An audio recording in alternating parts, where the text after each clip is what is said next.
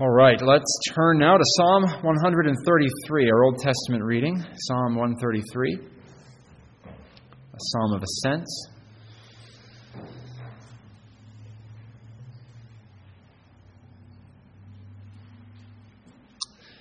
Let's give all our attention now to God's holy word. Behold, how good and how pleasant it is for brethren to dwell together in unity. It is like the precious oil upon the head, running down on the beard, the beard of Aaron, running down on the edge of his garments. It is like the dew of Hermon, descending upon the mountains of Zion. For there the Lord commanded the blessing, life forevermore. And our sermon text is Philippians chapter 2, verses 1 through 11.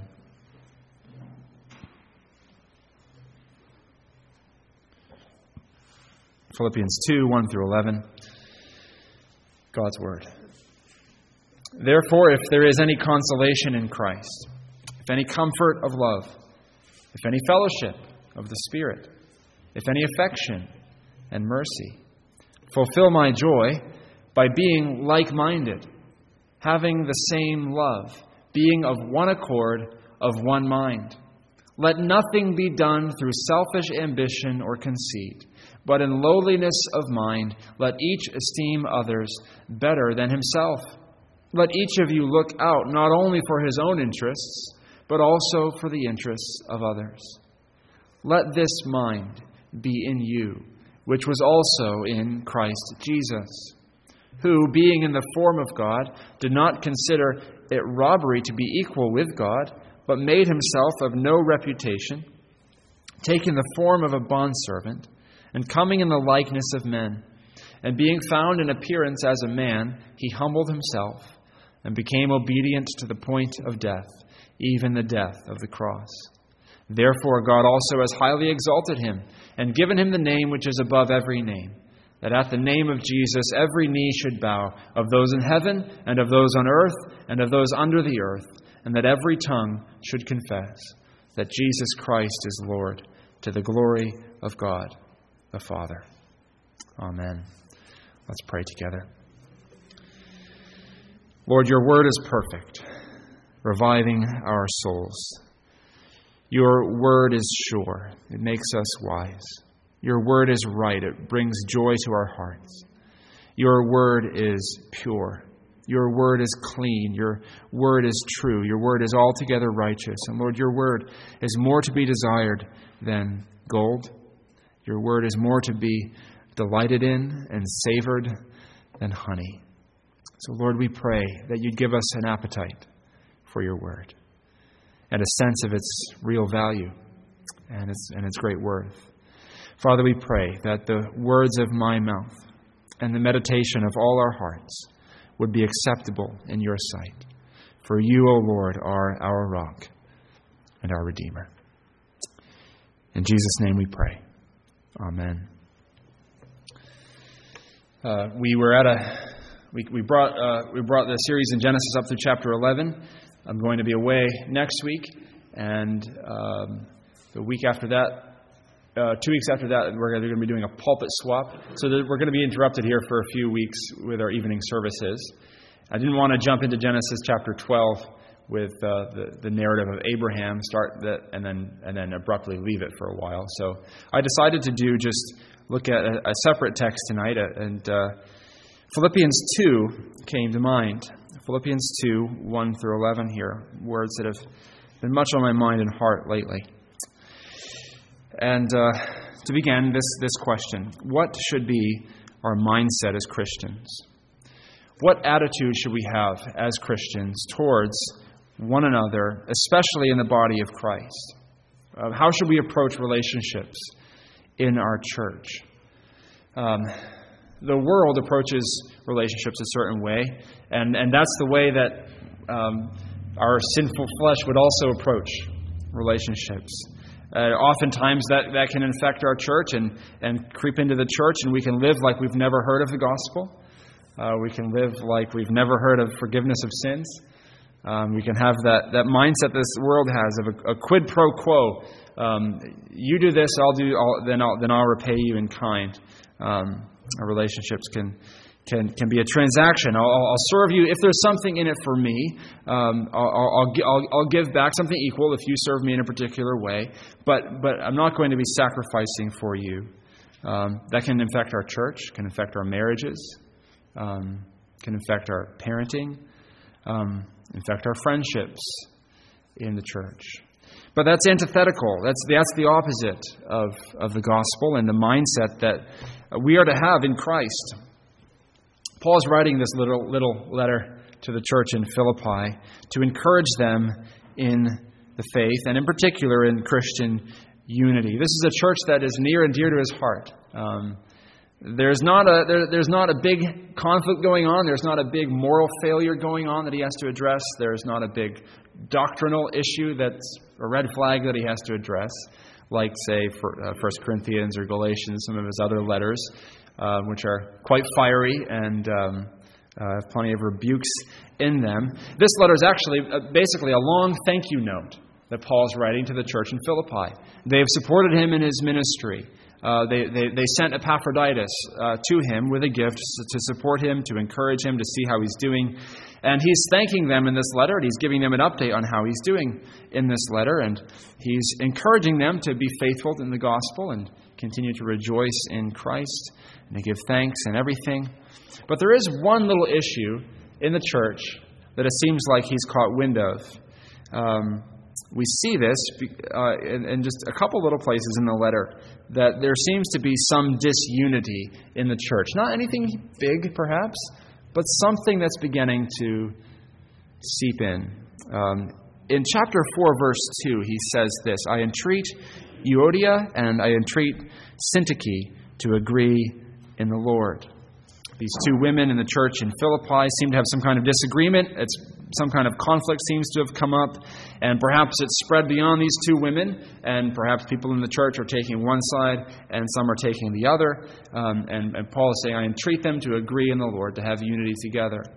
And then, of course, also we see here in chapter 2 in Philippians, Paul calling the church to unity.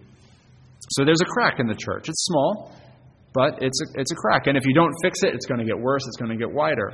Um, going to bring more separation. It's going to bring more, uh, more, more hurt to people. And it's also going to bring more shame to the name of Christ if they don't address it. So Paul is writing to address this and to encourage them in, in unity. Unity is vital in a church. Unity uh, is, is crucial, it's critical to, uh, to, to the, the health and well being of a church. Think of how close this was to the heart of Christ.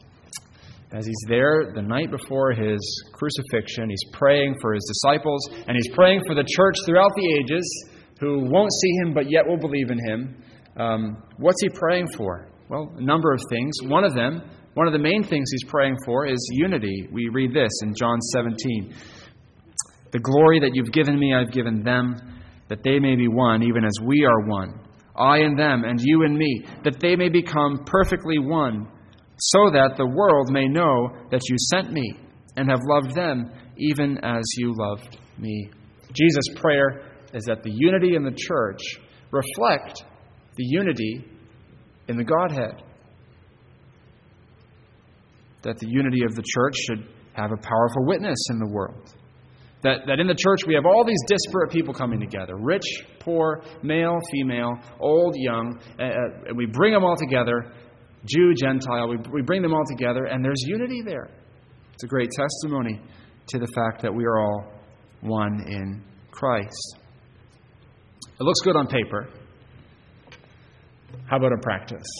Sounds good, right? Unity, right? Overlook these things. We're one in Christ. But what about in practice?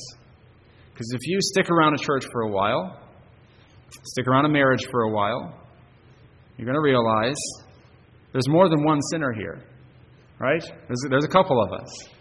And what happens when you bring one selfish person and one other fundamentally selfish person together, there's going to be conflict. There's two kids and one cookie. You can anticipate what's about to happen, right? Um, and this is what this is what so often happens in the church and in our marriages and in our other relationships. we're all sinners and we're living in close proximity to each other. And so, unity seems a fragile thing.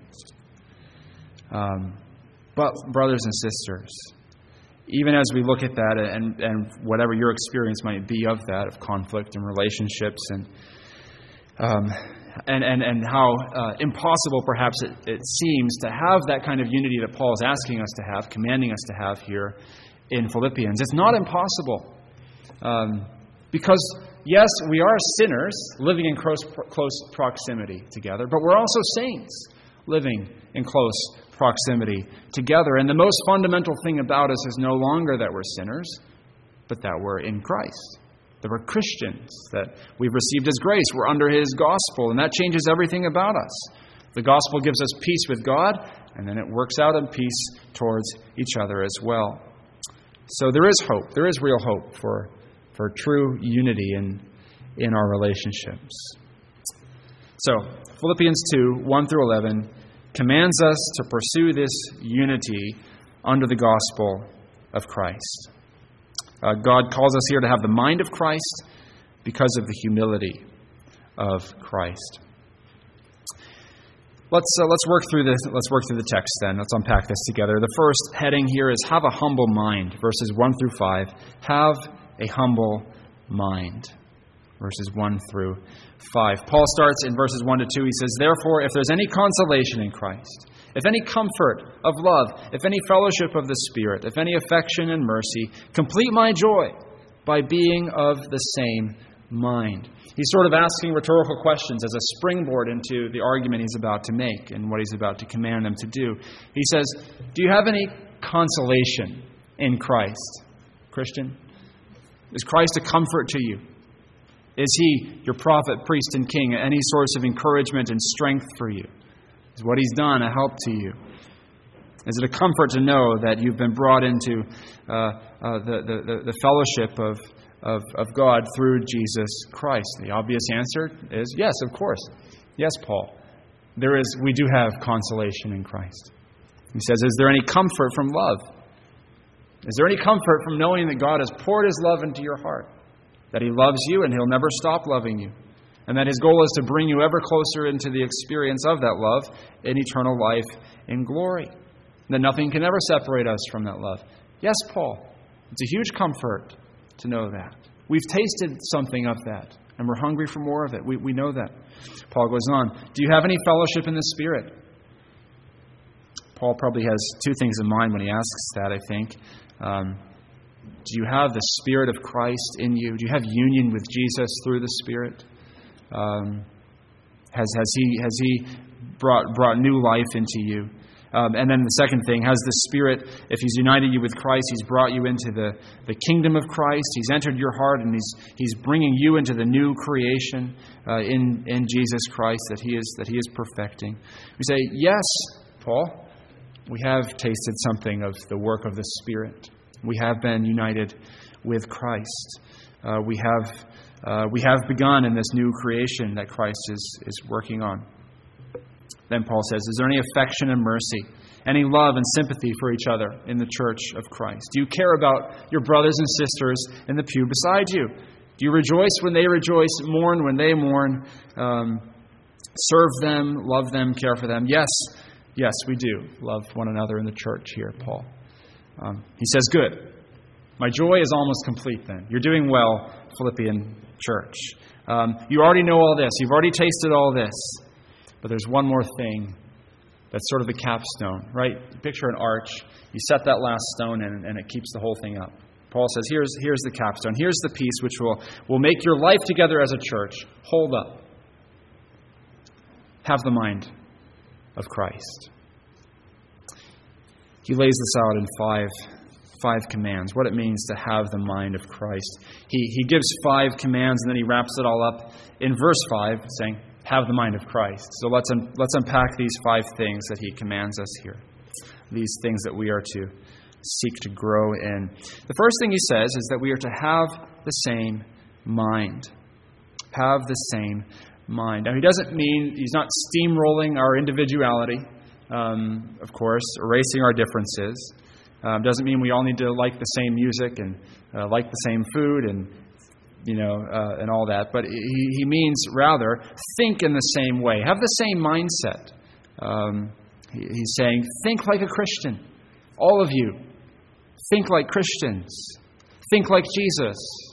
Uh, don't, don't think like the world thinks. Don't think like your old sinful self thinks, but think like someone who has been given new life in Christ. How do we do that? Well, we train our minds by the Word of God, don't we? Our minds are conformed by, by His Word. They're, they're, they're transformed. Our minds are transformed through the Word of God. So we need to be a church then. If we're going to have the same mind, it doesn't mean that I come over and say, well, you need to have my mind. We say, let's have Christ's mind.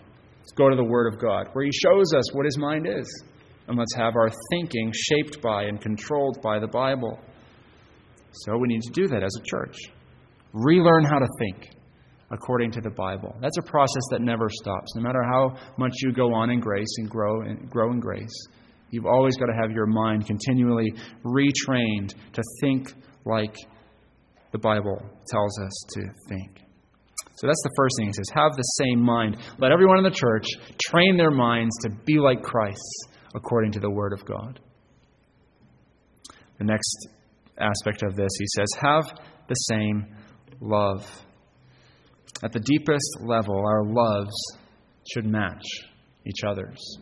The thing you love most and the thing your brother or sister in Christ loves most should be identical right? Surface things will be different. Um, one will love the Red Sox, the other will love the Yankees.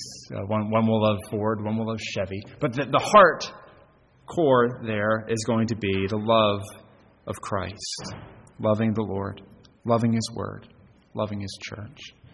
Um, we've, we've all received the same love from God in Christ. We've all been, uh, our hearts have been filled with the love of Christ. We have the same command to love God here to, uh, uh, given, given to us. And so that should give us a, a unity that transcends any other differences that we have. This same love. We should ask ourselves then, shouldn't we, if we have the same love here in our church, in our relationships, in our uh, marriages, etc. That that um, do do we have hearts that match up with the, with with what we love most? Love to God, love for His people. This will cover a multitude of offenses. It'll cover a multitude of differences in personality. All these all these things that that threaten our unity. Right? Having the same love, loving God most of all, loving one another for His sake. That will cover a multitude of, of, of unintended offenses and a multitude of sins. So let's strive for that. Have the same mind and have the same love. Let's, let's work, get to work on our own hearts that we might train our own hearts to love the Lord first and love Him most, and then love one another. Then Paul adds, the third thing he says, be of one accord and one mind. The, the, the word translated here from the Greek means harmonious. Uh, we should live in harmony with each other, not discord, but, uh, but, but uh, harmoniously together. One translation gives a, a helpful translation here. It, it renders this like this We should be united in spirit, intent on one purpose. That's the kind of harmony that Paul is talking about. United in spirit, intent on one purpose. If you don't have the same purpose as someone else, you're not going to travel together for a long time. You might, you know, you might travel together for a while if your purposes are running along the same road for a while, but eventually they're going to take the exit you're going to keep going. There won't be unity there. Um, but if we both have the same destination and the same purpose, then we're going to travel together in unity. Um, What's, what's the purpose that should unite us? It's the purpose that comes from God. Not my purpose, not your purpose, but the Lord's purpose for us. So this means that if we want to have unity as a church, we have to know what God's purpose is, what He wants from us, what He wants from us as a church, what He wants from us as individuals. Um, and, and we have to strive to get our purposes aligned with His purposes, right? That He would, that he would get in our hearts and that He would tune them to the purposes of Christ and His Word. Um, otherwise, we're just going to be locked in a tug of war constantly with each other over our competing purposes. Then Paul says, the fourth aspect of having the mind of Christ that he lays out here is this He says, Be humble. Verse 3 Be humble. This is probably the hardest verse yet. He says, Let nothing be done through selfish ambition or conceit, but in lowliness of mind, let each esteem others better than himself. In Christ Church, there is no place for trying to have the first place. Um, when Jesus caught his disciples arguing about which of them is going to be the greatest, um, he quickly told them that that's not how his kingdom worked. In his kingdom, if you want to be great, you have to become the least and the lowest. If you want to be first, then head to the back of the line. Um, become like a little child. There's no place in Christ's church or in our relationships as Christians for jockeying for power or trying to get the upper hand, or using others to achieve your own selfish purpose. Um, there, there's no place in Christ's church and in our relationships for any prideful thought ever that thinks, I'm a better Christian than any other Christian. Um, that, that, uh, that, that uh, my calling as a Christian is higher than someone else's calling as a Christian. Um, that's not, there's no, there's no place for that. Um, we are to consider others better than ourselves. This is the ambition that Jesus does call us to to serve and to humble ourselves. Um, not to seek uh, recognition and influence, but to put others first.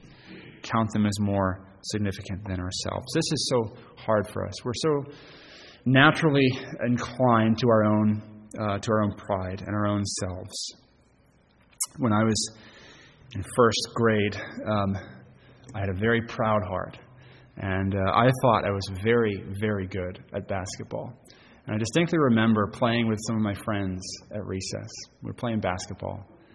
And uh, I thought that they must be wondering why Seth Dorman was so good at basketball.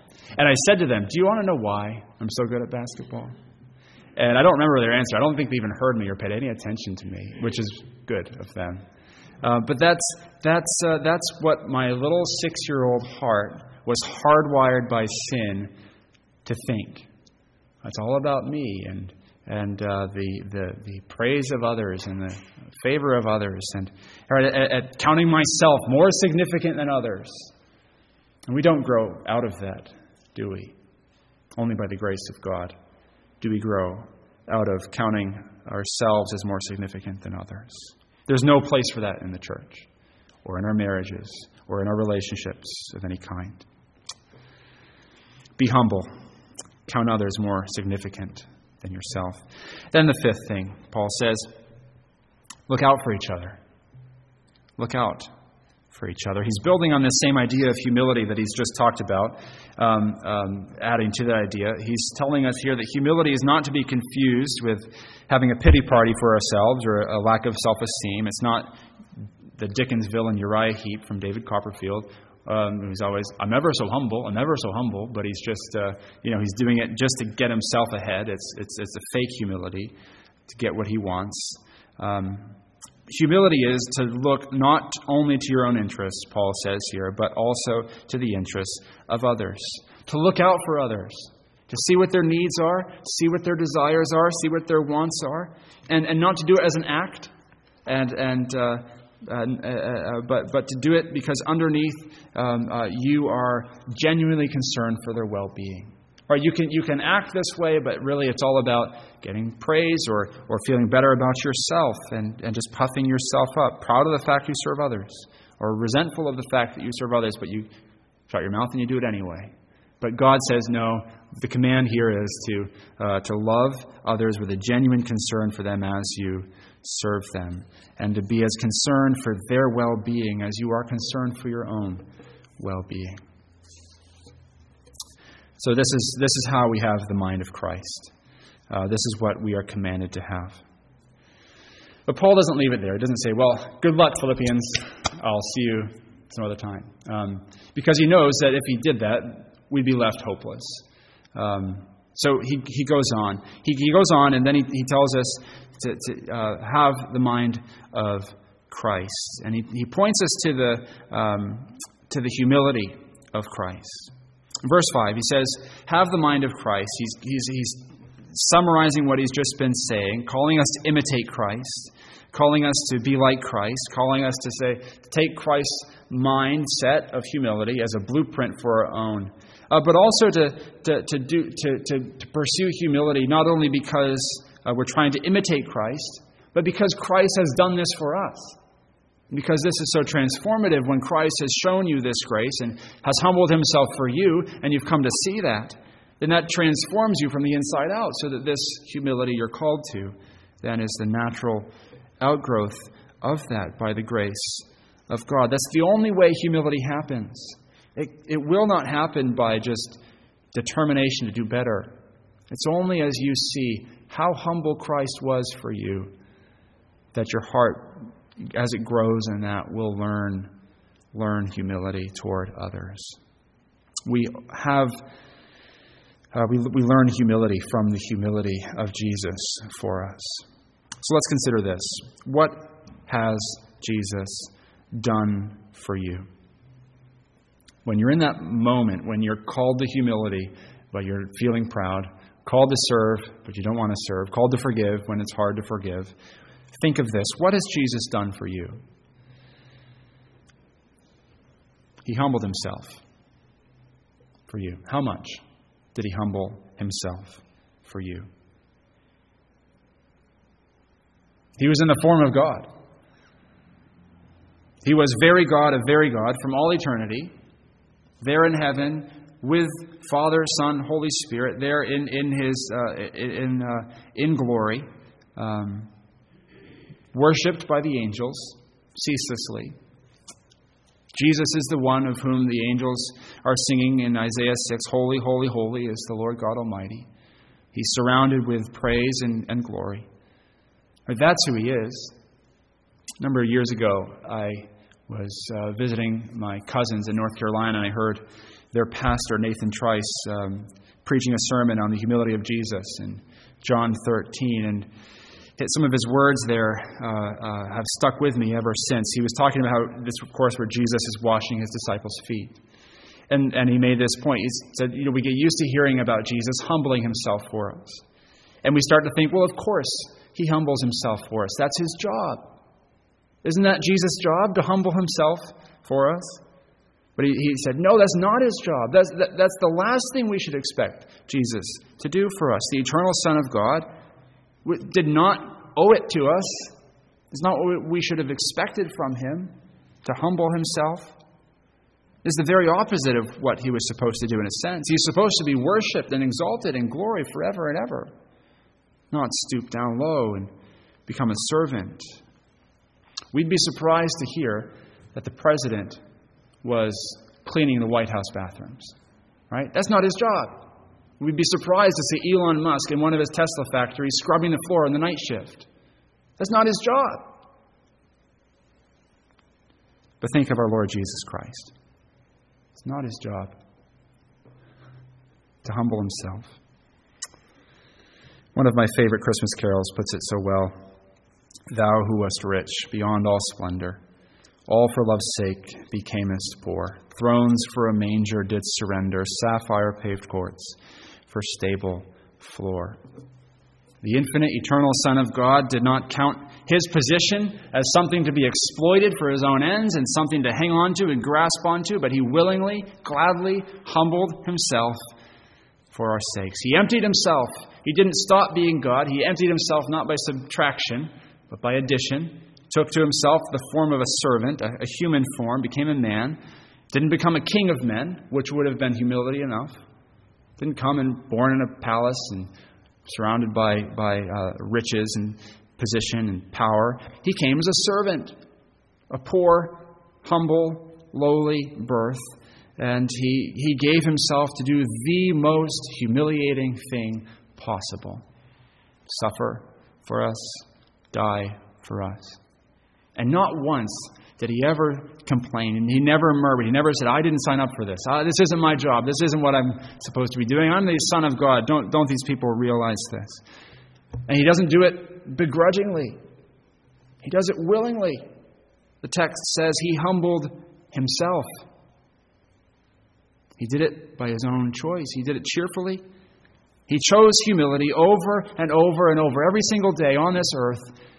Throughout his earthly ministry, he chose willingly and gladly to humble himself and humble himself and humble himself, even though it's the opposite of what he deserved. And the darker and harder and lower the path got, he kept going. All the way to the cross, all the way to the grave, all the way to experiencing the wrath of God for our sakes. And he died a shameful, humiliating death under the curse of God, his body tortured with agony, and his soul so much more so racked with the infinite intensity of the wrath of God poured out on him for the sins of us. And it's not what he deserved, it's what we deserved, right?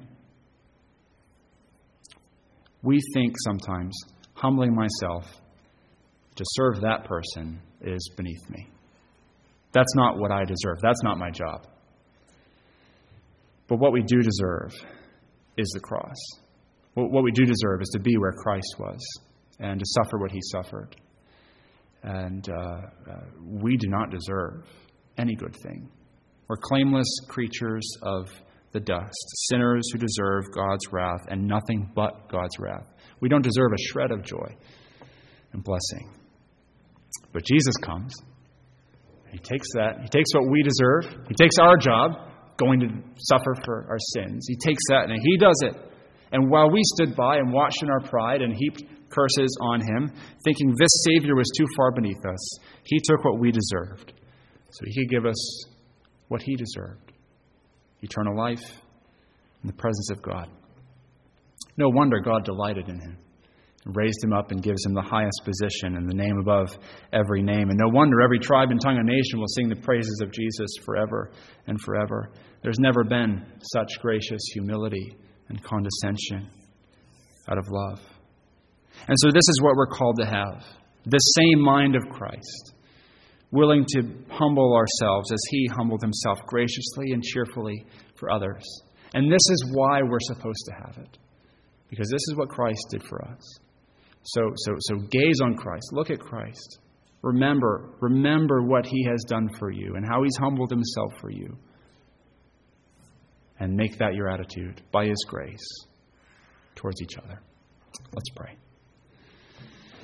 Lord, we are in awe of the gracious humility of our Lord Jesus Christ, and we are full of thankfulness that he took what we deserved and has given us what he deserved.